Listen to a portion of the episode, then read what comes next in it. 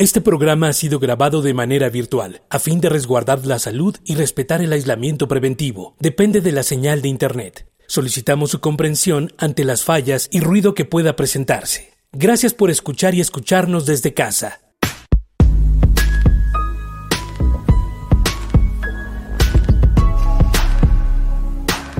Radio UNAM presenta un espacio para el diálogo y la suma de ideas. Escuchar y escucharnos. Construyendo, igualdad.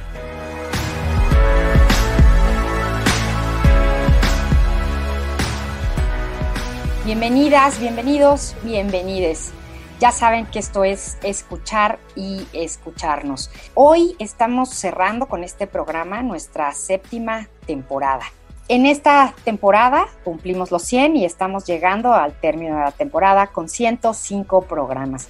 105 temas, 105 invitadas, invitados, invitadas que nos han acompañado y por supuesto con la compañía de ustedes que nos escuchan y con quienes estamos construyendo igualdad. Y pues hoy vamos a hablar de un tema que nos tiene sobre todo los últimos meses, bueno, por todos lados, desde los spots hasta las charlas de sobremesa, hasta los pleitos familiares, ¿no? Hasta las decisiones y e indecisiones de por quién vas a votar, si vas a votar, no vas a votar estas elecciones en el COVID, que son únicas en su historia por muchísimas cosas. Y para ello hablaremos hoy sobre género y cargos de elección popular e invitamos a la doctora Georgina Cárdenas, a quien ya conocemos muy bien en este programa y seguro muchos y muchas de ustedes también la han escuchado porque nos ha acompañado en varias temporadas. Georgina, ¿cómo estás? Qué gusto.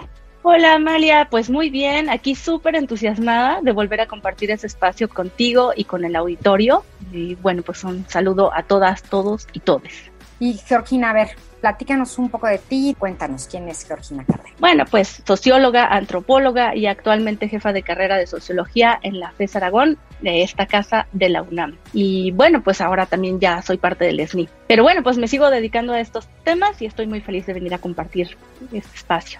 Pues gracias, Georgina, justo tenías que ser tú a quien invitáramos para que nos explique y entendamos esto más. Y tenemos algunos datos, tenemos hoy una numeralia para introducirnos al tema. Una numeralia es información del, del INE, justamente, entonces escuchemos.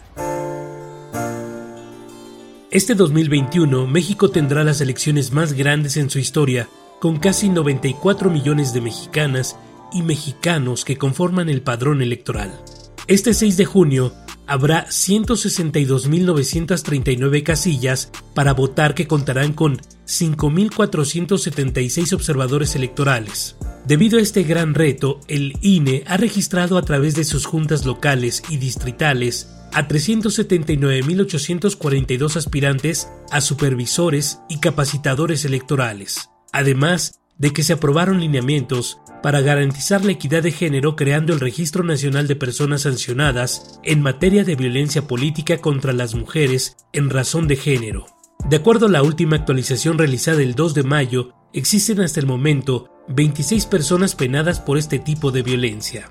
Para este proceso electoral se han registrado 447 aspirantes a candidaturas independientes, 74 mujeres y 373 hombres a contender por alcaldías, diputaciones, gubernaturas, presidencias de comunidad y presidencias municipales. Tan solo para la precampaña hubo una proyección de 10.131 precandidaturas y para la precampaña 22.829 registros con un total de 20.262 informes para las primeras y 62.341 para las segundas y de acuerdo con el repositorio documental del INE, el financiamiento público para los partidos políticos fue de 7 billones 194 millones 497 mil 923 pesos. La democracia en nuestro país se construye con la participación de todas y todos.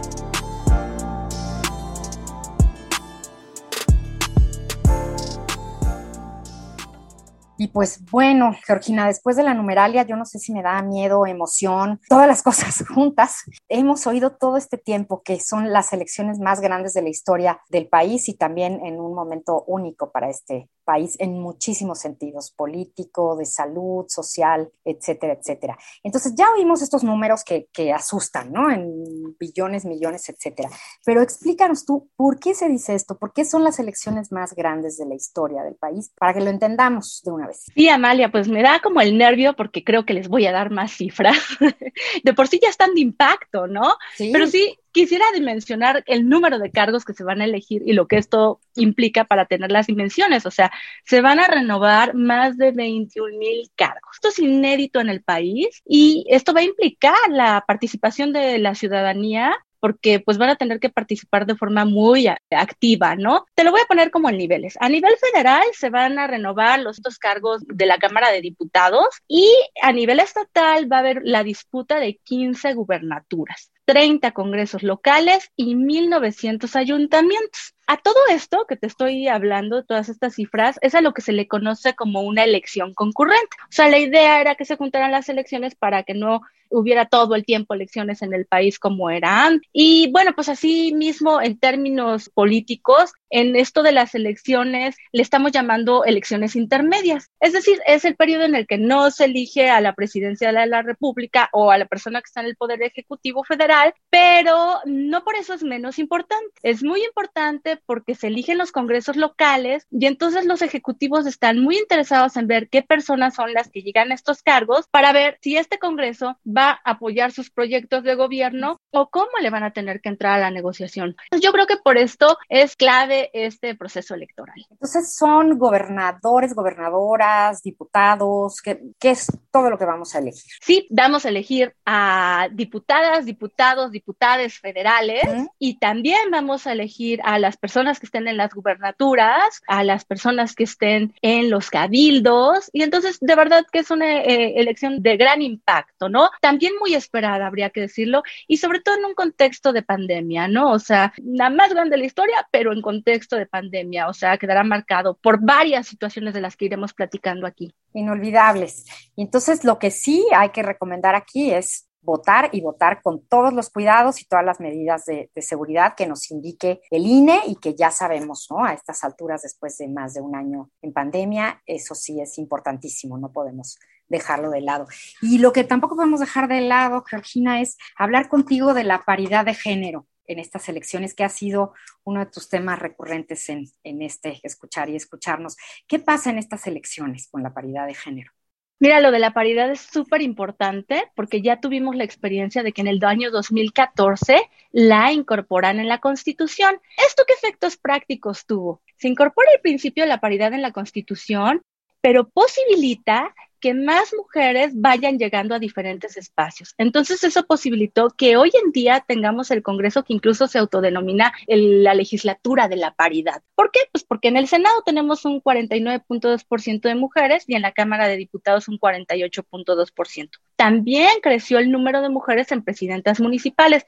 Pero ¿sabes qué es lo más impactante de todo esto? Que de acuerdo a cifras del Foro Económico Mundial del año pasado, en un estudio que hacen sobre brechas de género, el Informe Global de Brechas de Género 2020 señala que México está en el lugar 48 de 153 países en términos de participación política. Es decir, la paridad fue buena. Ahora ya también tenemos algo que se llama paridad transversal. ¿Qué es eso de paridad transversal? Se aprueba en 2019 y esta va dirigida a diferentes niveles, es decir, a los tres niveles de gobierno, federal, estatal, municipal, y a los tres poderes de la Unión, ejecutivo, legislativo y judicial, además de los órganos autónomos. O sea que por eso ahora también tiene que haber candidatas a las gubernaturas. La idea es saldar esta deuda histórica que había con las mujeres.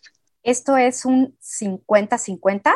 Es correcto, los partidos políticos deben de postular 50-50, aunque habría que agregar que ha habido ciertos ajustes en una idea de subsanar este déficit que se tenía con la, la, democracia de las mujeres. Entonces, lo que de pronto ya sucede es que un partido político puede, por ejemplo, postular a un hombre para una diputación, pero la mujer puede ser suplente, ¿no? Entonces, a lo mejor, si esta fórmula es la que gana, a lo mejor en algún momento eh, si gana y luego el titular renuncia, la mujer podría subir y podríamos incrementar la cifra.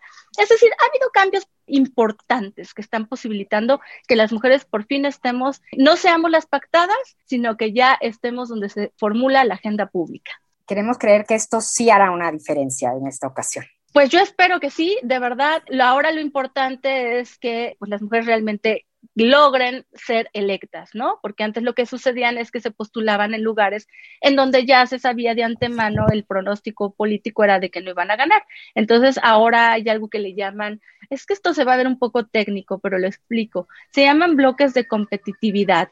Es decir, dividen el territorio y saben en dónde pueden ganar, en dónde hay más o menos posibilidades de ganar y dónde tienen pocas posibilidades de ganar. Y que las mujeres ya no estén postuladas donde solamente se sabía que no iban a ganar, sino que vayan en los tres niveles. Entonces, esto ya lo supervisan las autoridades electorales. Entonces, en eso estamos. Muy bien, pues vamos a hacer una pausa con nuestra propuesta musical de hoy. Hoy elegimos una canción que se llama Hoy vengo a ofrecer mi corazón una canción que nos dice muchas cosas y que a mí en lo personal me dice muchísimas siempre. Esta es una canción del músico argentino Fito Páez, es de 1985 y ha sido retomada por muchísimos y muchísimas cantantes y en diversas versiones. La más famosa y la que la inmortalizó inicialmente fue en voz de Mercedes Sosa, una de las mayores exponentes del folclore argentino, volviéndose un himno. Y por eso lo elegimos, porque es un canto de esperanza. Y esta canción se ha versionado en todos los ritmos y en variados idiomas. Esta vez, y nos costó trabajo porque de verdad hay muchísimas versiones, búsquenlas ustedes porque valen muchas, mucho la pena. Elegimos a Jesse y Joy. Es un dúo, son hermano y hermana mexicanos y aunque fue difícil decidir entre versiones, nos decidimos por esta porque es relativamente nueva, es de 2017, o sea, esta canción sigue generación tras generación, y porque Joy Huerta, una de las integrantes de este dúo, es una mujer que lucha por la igualdad de derechos para todos y levanta la voz muy alto. Entonces escuchemos hoy en su voz, hoy en ofrecer mi corazón.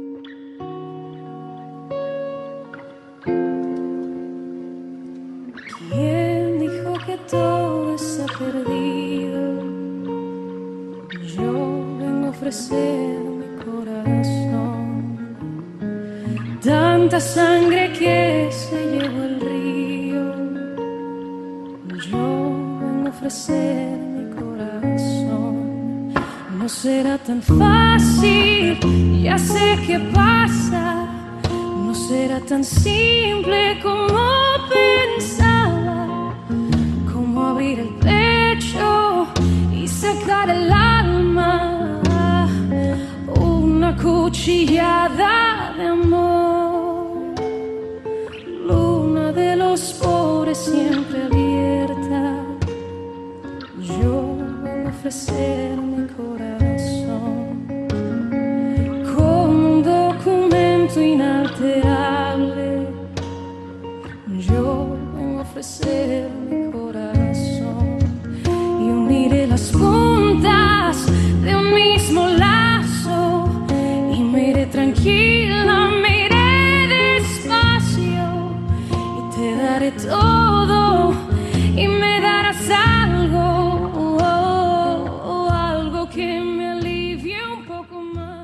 hablo de países y de esperanzas. Hablo por la vida, hablo por la nada. Hablo por cambiar esta, nuestra casa. De cambiarla por cambiar no más. ¿Quién dijo que todo está perdido? Yo vengo a ofrecer mi corazón. Y Georgina, sí, esperemos este país ofrezca su corazón en las elecciones y en el en el futuro, lo que viene después de esas elecciones. Pues estamos hoy hablando sobre género y cargos de elección popular. Georgina Cárdenas está con nosotras y vamos ahora con, con otro asunto muy importante que también introdujiste tú a este programa desde hace mucho tiempo y es la violencia política contra las mujeres en razón de género. Y sabemos que ha habido cambios y esto nos alegra. Georgina, platícanos, ¿qué es lo que cambió de la última vez cuando tú nos decías, esto no se está tomando en cuenta? ¿Qué pasó ahora y qué pasará? Pues ahora sí que sigo con ese impulso de esperanza de la canción y me parece muy, muy pertinente precisamente ahora, ¿no? Porque nos estamos volviendo a encontrar, pero en un momento en el que ya hubo cambios legales, ¿no? O sea, ya se modificó el marco legal y entonces esto es producto de un esfuerzo amplio de muchas mujeres y también muchas personas, lo voy a decir en general, ¿no? De muchas personas que han estado luchando por que se definiera y que se incorporara en la legislación mexicana qué es esto de la violencia política contra las mujeres en razón de género. Esto se incorporó el año pasado, el 13 de abril del 2020, y se publica ese día en el Diario Oficial de la Federación, finalmente, ¿no? ¿Y qué es lo que se está buscando con esta ley? Bueno, pues se busca prevenir, atender, sancionar, pero también reparar el daño a las personas que vivan este tipo de violencia. Entonces, este se incorpora en la Ley General de Acceso a las Mujeres a una vida libre de violencia, pero para no detenerme diciéndoles en cada ley que se incorpora, señalar que básicamente se va incorporando en diferentes leyes que tienen que ver con una dimensión electoral. Digamos que por fin entra el concepto, aunque me queda claro que la ley es perfectible y entonces esto posibilita que en el transcurso del tiempo se puedan ir haciendo modificaciones. ¿Qué modificación a mí me interesaría que se pudiera discutir en otro momento? Es decir, que esta ley no solo mirara a las mujeres que hacen política, digamos, en los congresos, en los partidos políticos, sino también mire a las mujeres que hacen política en las universidades, por ejemplo, en la academia, las estudiantes, las personas defensoras de derechos humanos o sea, un concepto de política mucho más amplio, la gente que está en los sindicatos. Hasta ahorita, o sea, qué bueno que quedó esta ley, pero sí, básicamente está dirigida a las cuestiones como electorales o a la gente que está en cargos públicos. Pero sin duda no debo de dejar de decir que es un súper avance.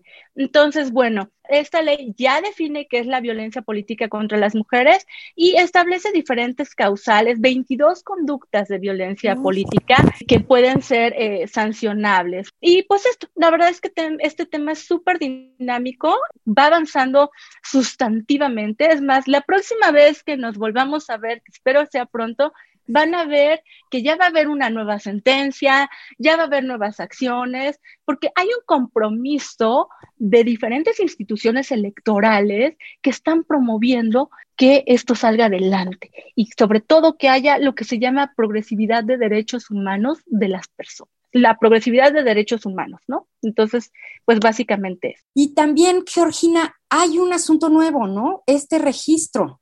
Platícanos un poco del registro. Bueno, a mí me parece de las cosas más innovadoras que se están haciendo y uno de los compromisos que nos va a permitir cuantificar y dimensionar el problema y es el Registro Nacional de Personas Sancionadas en materia de violencia política contra las mujeres en razón de género, que este lo promueven y está en la página del INE, ahí lo pueden consultar y además es un registro que se está actualizando. ¿Cuál es la función? Bueno, va a permitir identificar a todas las instancias electorales quiénes son las personas que no son elegibles en cargos de elección popular por contar con sentencias lo que le llaman en firme, ¿no? En su contra.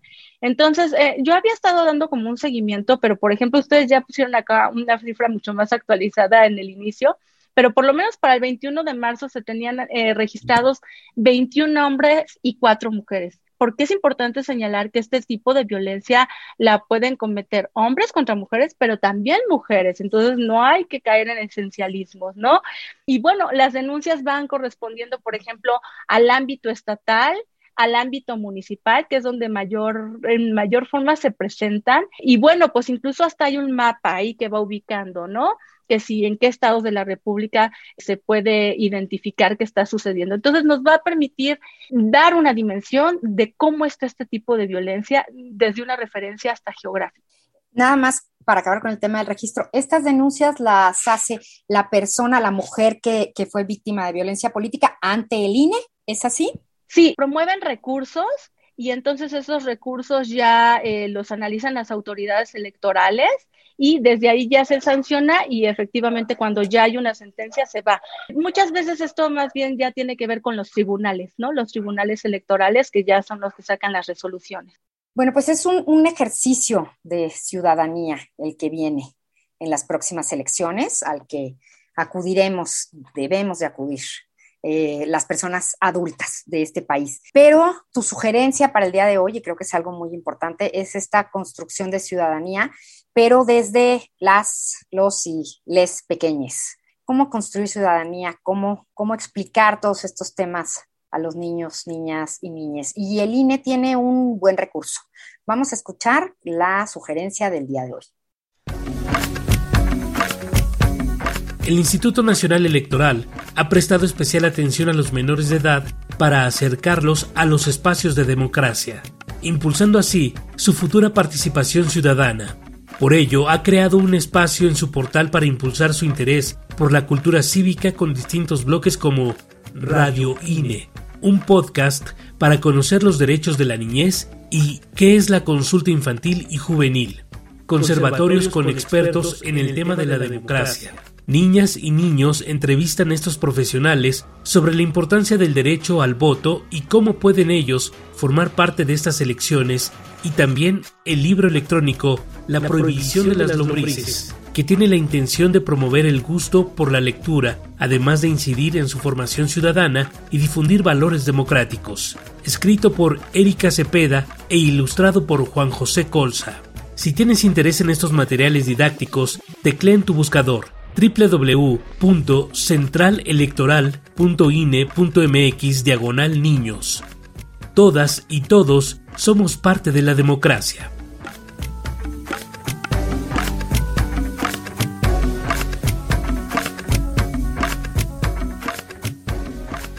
Georgina, y hay otro punto muy importante para estas, estas elecciones que vienen. Es la participación de los grupos diversos. Se han incorporado miembros de estos grupos diversos para ser votados? ¿Es incluyente? Sí, esto es algo también súper novedoso de estas elecciones, porque, o sea, ya era necesario. O sea, ya como en un contexto de paridad, no se estaba incorporando la diversidad de la población de este país, ¿no? Los diversos intereses. Es importante que las personas tengan oportunidad de que su voz sea escuchada en los lugares donde se construye la agenda pública. ¿Y qué es lo que se modifica en, esta elección?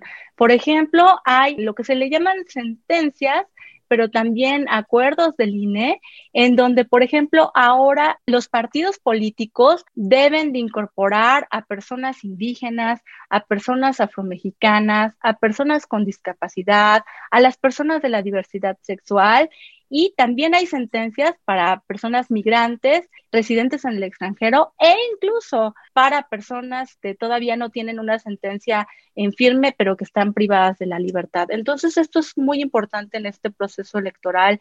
Creo que era algo que la democracia ahí tenía una deuda se lo está conociendo como las acciones afirmativas, porque lo que va buscando es este reconocimiento histórico y estructural de la desigualdad del poder y el goce de derechos de este tipo de personas que Alda Fascio le llama vulnerabilizadas. Para que hablen con su propia voz sobre sus situaciones y en la búsqueda de la construcción de la agenda, ¿no? Ajá, es correcto y en ese sentido se van estableciendo cuáles son los criterios, o sea, le dicen a los partidos incluso cómo lo deben de hacer.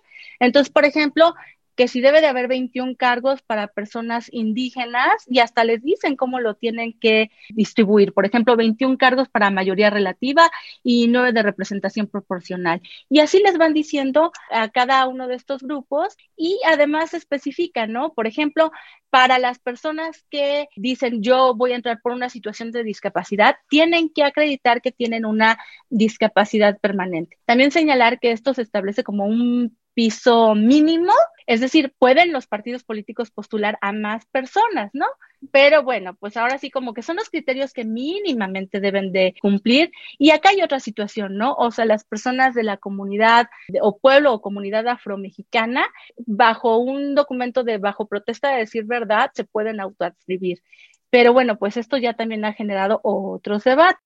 Y hemos visto, bueno, no quiero yo pensar en las cosas malas, pero hemos visto tantas que, por ejemplo, unos creo que fueron candidatos a diputados, ¿no? Que declararon ser personas trans y que lo hicieron nada más como para ocupar un lugar en unas elecciones anteriores y se comprobó que no lo eran. ¿Cómo se va a garantizar la participación de la diversidad? ¿Cómo se va a vigilar y qué podemos hacer todas, todos y todas? Pues yo creo que eh, todas, todos y todes nos tenemos que eh, comprometer Pues primero para participar en este proceso amplio, pero también para ser personas vigilantes de que esto realmente se cumpla y apoyar, porque pues sí, o sea, sí, de pronto no nos gusta hablar de este tipo de cosas, pero a veces se burlan este tipo de acciones que lo que están buscando es inclusión. En la elección de 2018, por ejemplo, 17 candidaturas tuvieron que ser retiradas a personas que se dijeron que eran mushes y no lo eran. Y para este proceso electoral ya estamos viviendo algunas situaciones en donde hay personas que dicen que se autoadscriben como indígenas y entonces sus comunidades no las reconocen como tales. Entonces, bueno, pues aquí lo que es importante es que las personas están denunciando, sobre todo las personas activistas de este tipo de, grupos, van y denuncian a las autoridades y las autoridades revisan y bueno, pues sí, se, o sea, se están revisando las candidaturas y esto es algo muy importante que está sucediendo. Pues mucho trabajo por hacer para estas elecciones, las más grandes de la historia de este país, mucho trabajo desde todos los ámbitos. Y pues para despedirnos, Georgina, ¿qué hay que considerar para esta votación? ¿Qué es lo que es súper valioso de, esta votación? Me parece súper valioso que sea una elección en donde va a haber paridad, en donde ya hay estrategias para que se sancione en caso de que haya violencia política contra las mujeres en razón de género. Y también hay algo que se llama, la llaman las autoridades electorales violencia política de género, también porque esto es incluyente, también es súper valioso que por fin se generen este tipo de acciones afirmativas que posibilitan que las personas indígenas, afromexicanas, de la diversidad sexual, con discapacidad, tengan la oportunidad de participar en este proceso y que la ciudadanía decide si quiera votar por sus proyectos para que construyan la agenda pública sin duda todavía nos está haciendo falta mucho por avanzar. O sea, las leyes lo que van generando son estrategias buscando modelar las conductas de la sociedad, pero yo invito aquí a cada una de las personas a que nos comprometamos y todas seamos desertoras del orden patriarcal.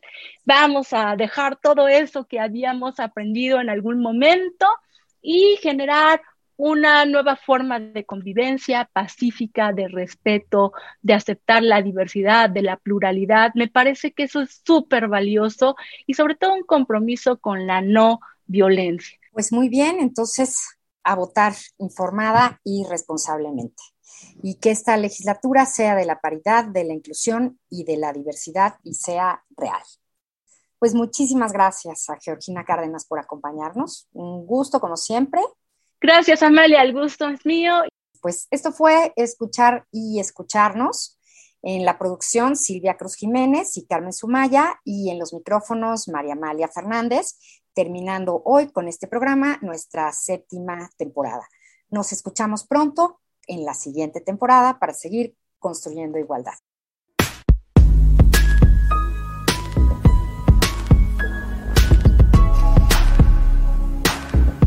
Radio UNAM presentó Escuchar y escucharnos. Construyendo igualdad. Para entendernos. Todos. Todas. Y todes.